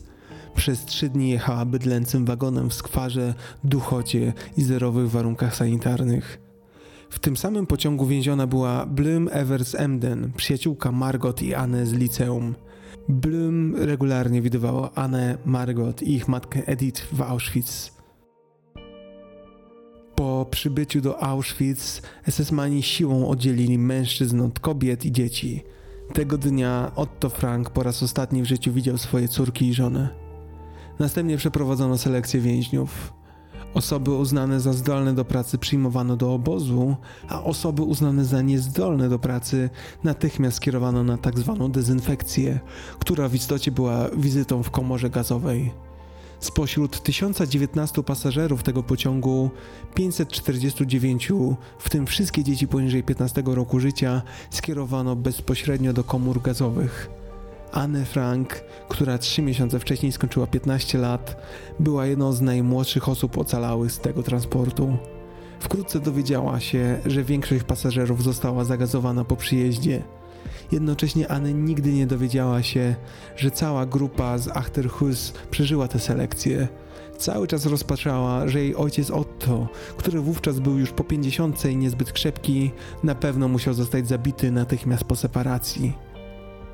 Po selekcji Anne wraz ze starszą siostrą Margot i matką Edith zostały zmuszone do rozebrania się do naga w celu dezynfekcji. Następnie ogolono im głowy i wytatuowano numer identyfikacyjny na ramieniu. W ciągu dnia kobiety były wykorzystywane do niewolniczej pracy. Anne Frank przerzucała kamienie i kopała doły. Nocą kobiety tłoczono w przepełnionych barakach. Niektórzy współwięźniowie zeznali później, że pomimo katastrofalnej sytuacji i pewnej śmierci, cały czas okazywała siłę i odwagę. Jej towarzyski i pewny siebie charakter pozwalał jej na zdobywanie dodatkowych racji chleba dla matki, siostry i siebie. Warunki sanitarne były fatalne. Wkrótce skóra Anny została poważnie zainfekowana świeżbem. Siostry Frank zostały przeniesione do szpitala, w którym panowała ciągła ciemność i roiło się od szczurów. Wtedy to Edith Frank przestała jeść, oddając każdy kęs jedzenia dla swoich córek i przekazując im swoje racje żywnościowe przez otwór, który wydrapała w dolnej części ściany szpitala. W październiku 1944 roku Anne, Margot i Edith miały zostać wywiezione do obozu pracy w Lubawce na Górnym Śląsku. Bloom Evers Emden, koleżanka Anny, również była w tym transporcie. Jednak Anne nie pozwolono jechać, bo rozwinął się u niej świeżb, a matka i siostra chciały z nią zostać. Wtedy to cała trójka po raz ostatni widziała się z Bloom. Bloom przeżyła wojnę i zmarła dopiero w 2016 roku. Wydała cztery książki o ukrywających się za okupacji żydowskich dzieciach. Tymczasem 28 października 1944 roku rozpoczęto selekcję kobiet do przeniesienia do obozu Bergen-Belsen. Wybrano ponad 8 tysięcy kobiet, w tym siostry Anne i Margot oraz August van Pels. Edith Frank, matka, jako zbyt słaba, nie nadawała się do transportu i została w Auschwitz. Po zabraniu córek wkrótce zmarła z głodu. W Bergen-Belsen wraz ze wzrostem liczby ludności gwałtownie rosła liczba ofiar śmiertelnych. Anne Frank spotkała się na krótko z dwoma przyjaciółkami, Haneli Goslar i Nanette Blitz, które również były zamknięte w obozie. Obie kobiety przeżyły wojnę, a później dawały świadectwo rozmów, które prowadziły z Anne. Blitz osobiście, a Goslar przez ogrodzenie z drutu kolczastego. Blitz mówiła, że Anne w tamtym czasie była już krańcowo wychudzona i cały czas drżała. Goslar opisywała, że Margot była już zbyt słaba, by nawet wstać ze swojej pryczy. Anne powiedziała Blitz i Goslar, że sądzi, że jej rodzice nie żyją i że nie może się z tym pogodzić. Ostatnie dowiedzione spotkanie z Anne miało miejsce pod koniec stycznia albo w pierwszych dniach lutego 1945 roku. Na początku 1945 roku przez obóz Bergen-Belsen rozprzestrzeniła się epidemia tyfusu, w wyniku której zginęło 17 tysięcy więźniów. Szerzyły się też inne choroby, w tym dur brzuszny. Z powodu tych tragicznych warunków w obozie umierało nawet 500 osób dziennie. Gena Turgel ocalała z Bergen-Belsen, poznała Anne Frank w obozie. W 2015 roku Turgel powiedziała: Łóżko Anne Frank było tuż za rogiem. Słyszałam, jak majaczyła. Miała straszną gorączkę. Wiedziałam, że jej koniec jest już blisko.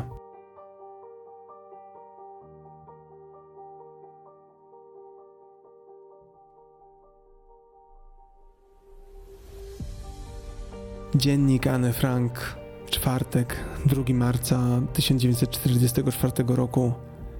Nie musisz czekać nawet jednej chwili, aby zacząć naprawiać świat.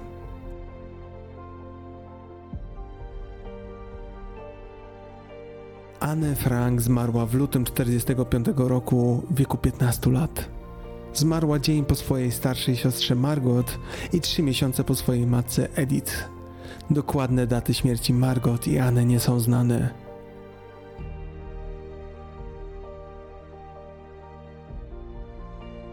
Szacuje się, że wojnę przeżyło zaledwie 5 tysięcy z ponad 107 tysięcy Żydów wywiezionych z Holandii. Otto Frank przeżył Auschwitz. Po zakończeniu wojny wrócił do Amsterdamu w 1945 roku i zamieszkał u Jana i Mip Gies, czyli u pracowników, którzy pomagali ukrywać się mu i jego rodzinie. Otto od razu zaczął starania, aby ustalić, jaki los spotkał jego żonę i córki. Najpierw dowiedział się o śmierci swojej żony Edith w Auschwitz. Pomimo tego ciosu dalej miał nadzieję, że choć jego córki przeżyły. Otto napisał list do Czerwonego Krzyża z prośbą o pomoc w ustaleniu losu swoich córek. Miał nadzieję, że zostały gdzieś przetransportowane i że wrócą do Holandii. W lipcu 1945 roku przyszła jednak odpowiedź zwrotna z Czerwonego Krzyża. Niestety, obie córki nie przeżyły. Otto Frank był zdruzgotany. Został sam na świecie, bez żony i swoich córek. Wtedy to Mibgies, aby choć trochę ukoić jego cierpienie, wręczyła mu dziennik Anny. Wiedziała, że nie zwróci go już jego autorce. Otto zaczął czytać dziennik z rosnącym zdumieniem. Nie zdawał sobie sprawy, że Anne prowadziła tak dokładny i dobrze spisany zapis ich czasu w ukryciu. Po latach Otto wspominał, jak bolesny był proces czytania pamiętnika. Na każdej kartce rozpoznawał opisywane przez Anę wydarzenia. Nieraz niektóre fragmenty były mu znane, bo Anne dzieliła się mniej osobistymi fragmentami dziennika. Otto po raz pierwszy odkrywał osobistą stronę swojej córki. Jak wspomina, było to dla mnie jak objawienie. Nie miałem pojęcia o głębi jej myśli i uczuć. Wszystkie te uczucia i emocje zachowywała dla siebie. Co więcej, jasne dla Otta było, że jego córka chciała zostać pisarką. Dlatego w hołdzie zmarłej zaczął rozważać opublikowanie tego właśnie dziennika. Otto Frank przekazał dziennik historyk Anie Romain Verschoor, która bezskutecznie próbowała go opublikować. Nie poddała się jednak. Przekazała materiały swojemu mężowi, Janowi Romainowi, który napisał o nich artykuł zatytułowany Kinderstem, czyli głos dziecka. Tenże artykuł został opublikowany w gazecie Het Parol w dniu 3 kwietnia 1946 roku. Artykuł opowiadał, że głosem dziecka Anne podkreślała całą ohydę faszyzmu bardziej niż wszystkie dowody zebrane w Norymberdze. Ten artykuł przyciągnął uwagę wydawców, a dziennik został opublikowany w Holandii jako Het Achterhuis, czyli aneks w 1947 roku. Następnie doszło pięć kolejnych nakładów, aż do roku 50. Popularność rosła. W 50 roku po raz pierwszy wydano dziennik w Niemczech i Francji, w Wielkiej Brytanii zaś w 1952. W 1952 roku dziennik dotarł za ocean. W Ameryce wydano go pod nazwą Anne Frank The Diary of a Young Girl. Otrzymał on wiele pochlebnych głosów. Książka odniosła także sukces we Francji, Niemczech i Stanach Zjednoczonych. Największy sukces dziennik odniósł w Japonii, gdzie sprzedał się w ponad 100 tysiącach egzemplarzy w pierwszym wydaniu. W Japonii Anne Frank została szybko zidentyfikowana jako ważna postać kulturowa, która reprezentowała zniszczenie młodzieży podczas wojny. Każdy, kto czytał ten dziennik, zdawał sobie sprawę, jak bardzo unikalne jest to dzieło. I dlatego z miesiąca na miesiąc popularność rosła. Wkrótce dziennik został zaadaptowany na sztukę teatralną, której premiera odbyła się w Nowym Jorku 5 października 1955 roku. Następnie pojawił się film The Diary of Anne Frank w 1959 roku. Kina pękały w szwach, a bilety wyprzedawały się na pniu. Z biegiem lat popularność pamiętnika rosła, a w wielu szkołach, zwłaszcza w Stanach Zjednoczonych, został on włączony do programu nauczania. To wprowadzało Anne Frank do nowego pokolenia czytelników.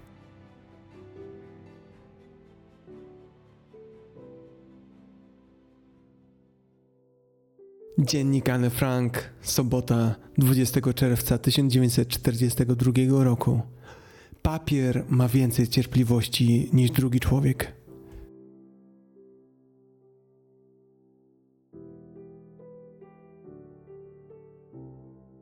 Co chyba najpiękniejsze, ambicja Anny, aby zostać uznaną pisarką, została spełniona.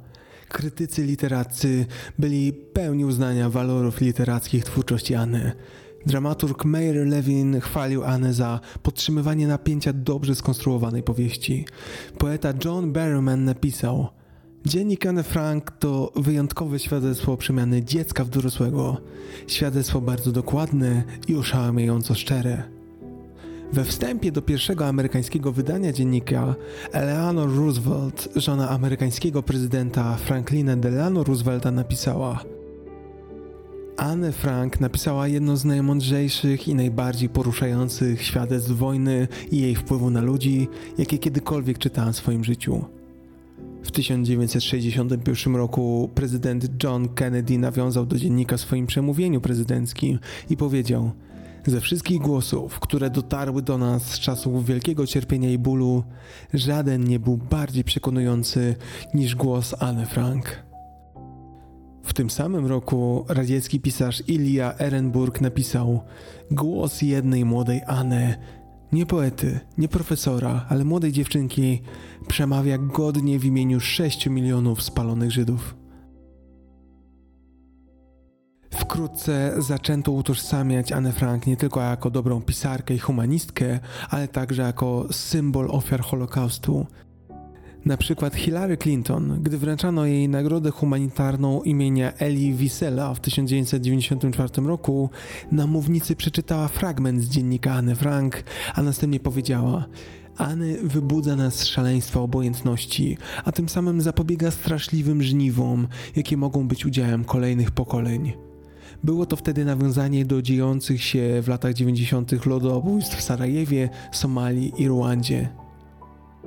Po otrzymaniu nagrody humanitarnej od fundacji Anne Frank w 1994 roku, Nelson Mandela zwrócił się do tłumu w Johannesburgu w RPA i powiedział, że czytał dziennik Anne Frank w więzieniu i to z niego czerpał inspirację.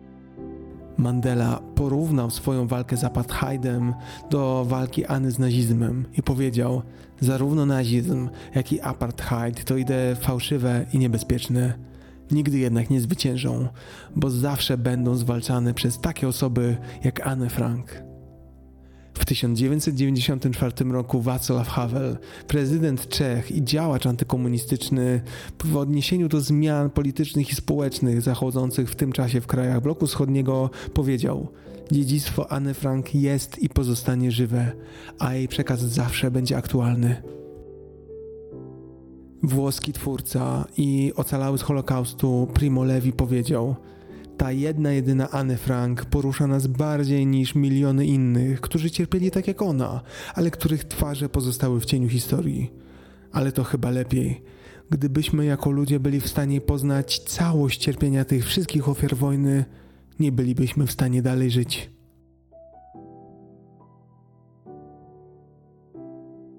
Otto Frank spędził resztę swojego życia jako opiekun dziedzictwa swojej córki.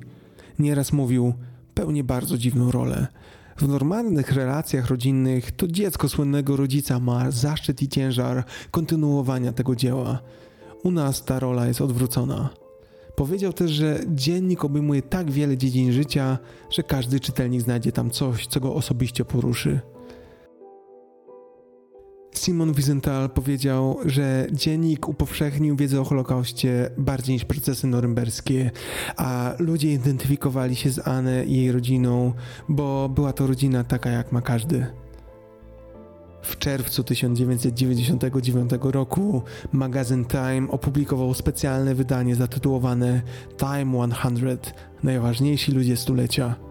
Anne Frank została wskazana jako bohater i ikona, a pisarz Roger Rosenblatt, uzasadniając to wyrażnienie, napisał: Anne Frank nie jest już tylko pisarką.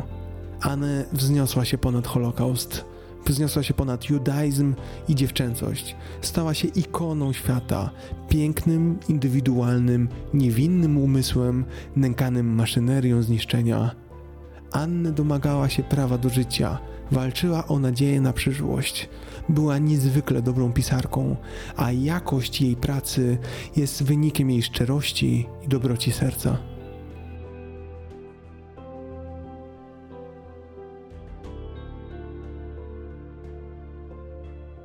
Dziennik Anne Frank, środa, 29 grudnia 1943 roku. Można być samotnym nawet, gdy wielu nas kocha a to dlatego, że wciąż nie spotkaliśmy tej jednej, jedynej osoby.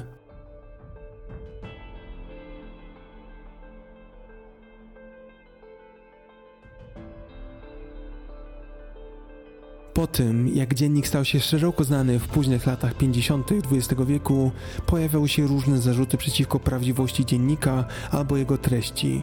Najwcześniej opublikowana krytyka pojawiła się w Szwecji i Norwegii. W 1957 roku Fria Ord, czyli Wolne Słowo, magazyn szwedzkiej organizacji neofaszystowskiej Narodowa Szwedzka Liga, opublikował artykuł duńskiego autora i krytyka Haralda Nielsena, który wcześniej pisał antysemickie artykuły. Artykuł ten twierdził m.in., że dziennik Anne Frank został napisany przez Meyera Lewina.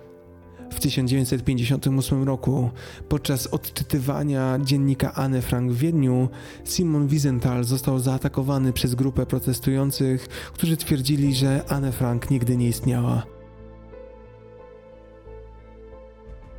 Protestujący wzwali Wizentala do udowodnienia istnienia Anne poprzez odnalezienie osoby, która aresztowała Anne.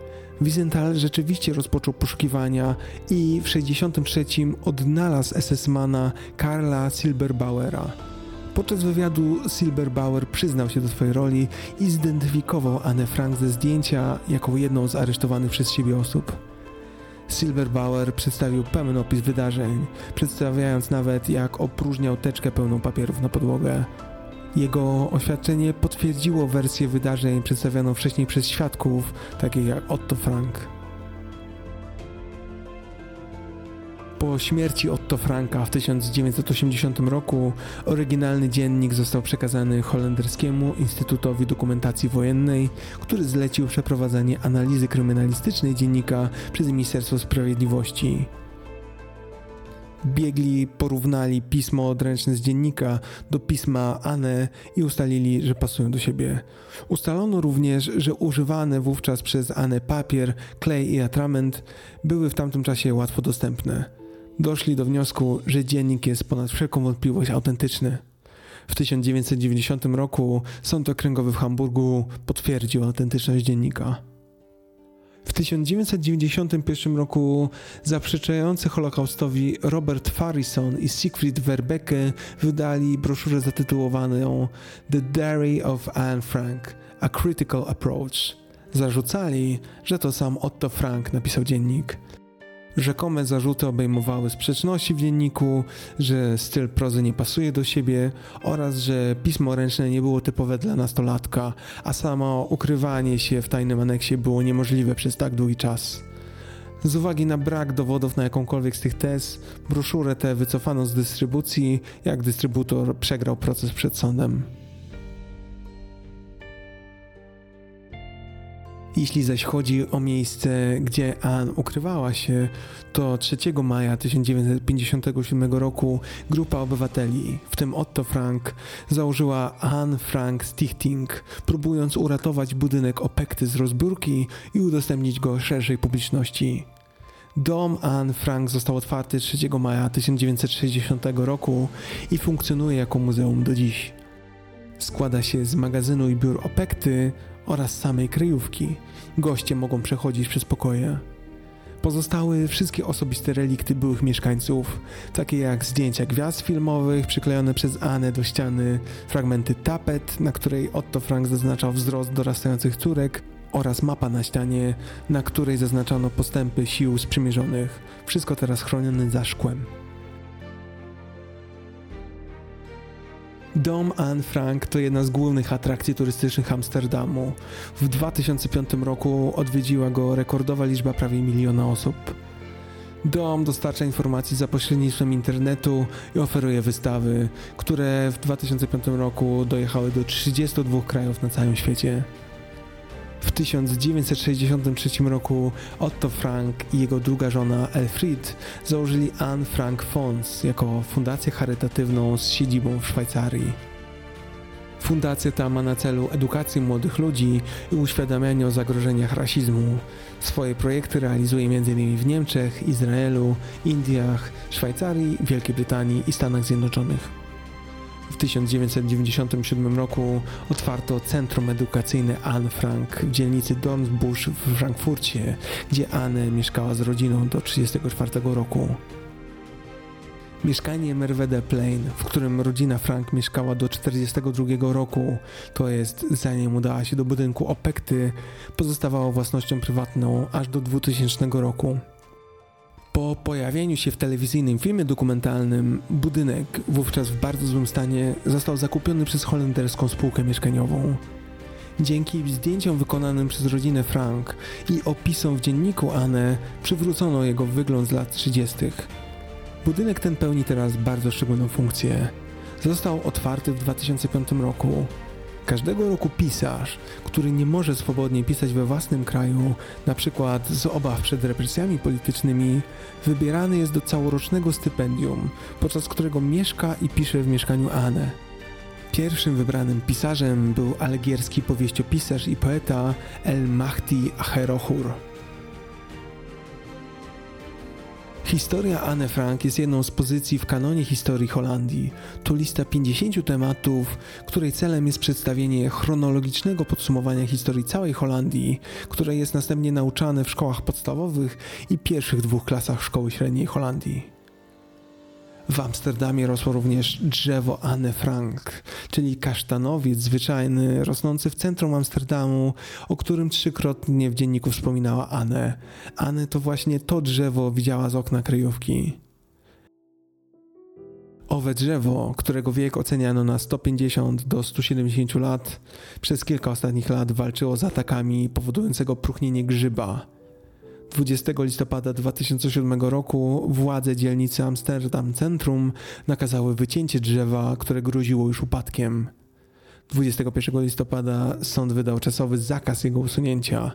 Zwolennicy ratowania drzewa oraz sąsiedzi założyli fundację Support Anne Frank Tree, która zbudowała na własny koszt konstrukcję podpierającą drzewo i przejęła opiekę nad nim. Niestety 23 sierpnia 2010 roku drzewo zostało przewrócone przez silny wiatr podczas burzy i złamało się nad ziemią. Aby jednak choć w symboliczny sposób przetrwało, 11 sadzonek pochodzących z drzewa zostało rozesłanych do różnych miejsc w Stanach Zjednoczonych. Na przestrzeni lat pojawiło się kilka filmów Anne Frank. Jej życie i pisma inspirowały różnorodne grupy artystów i komentatorów społecznych do odnoszenia się do niej w literaturze, muzyce, telewizji i w innych mediach. W 2012 roku Muzeum Figur Woskowych Madame Tissot odsłoniło wystawę z podobizną Anne Frank. Anne jest patronką wielu szkół na całym świecie. Na jej cześć nazwano nawet obiekt w kosmosie – Planetoida 5535 Anne Frank została tak nazwana po jej odkryciu w 1942 roku.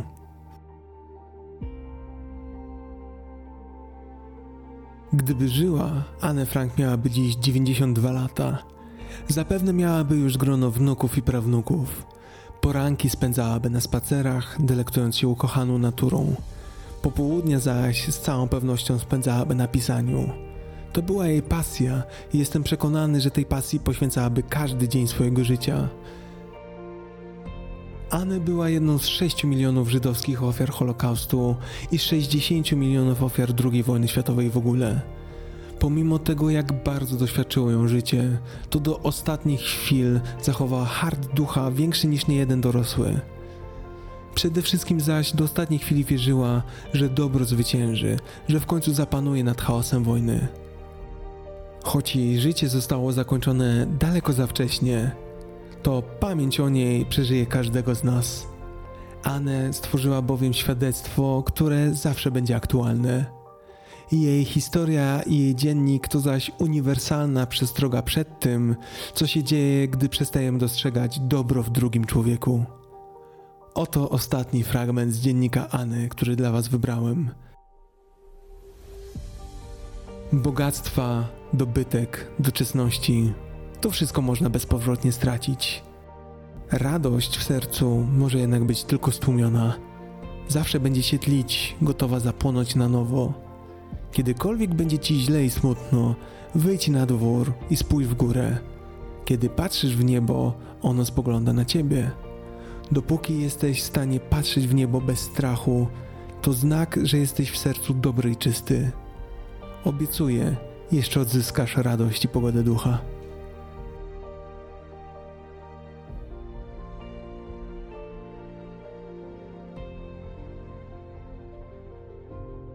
Bardzo dziękuję za wysłuchanie.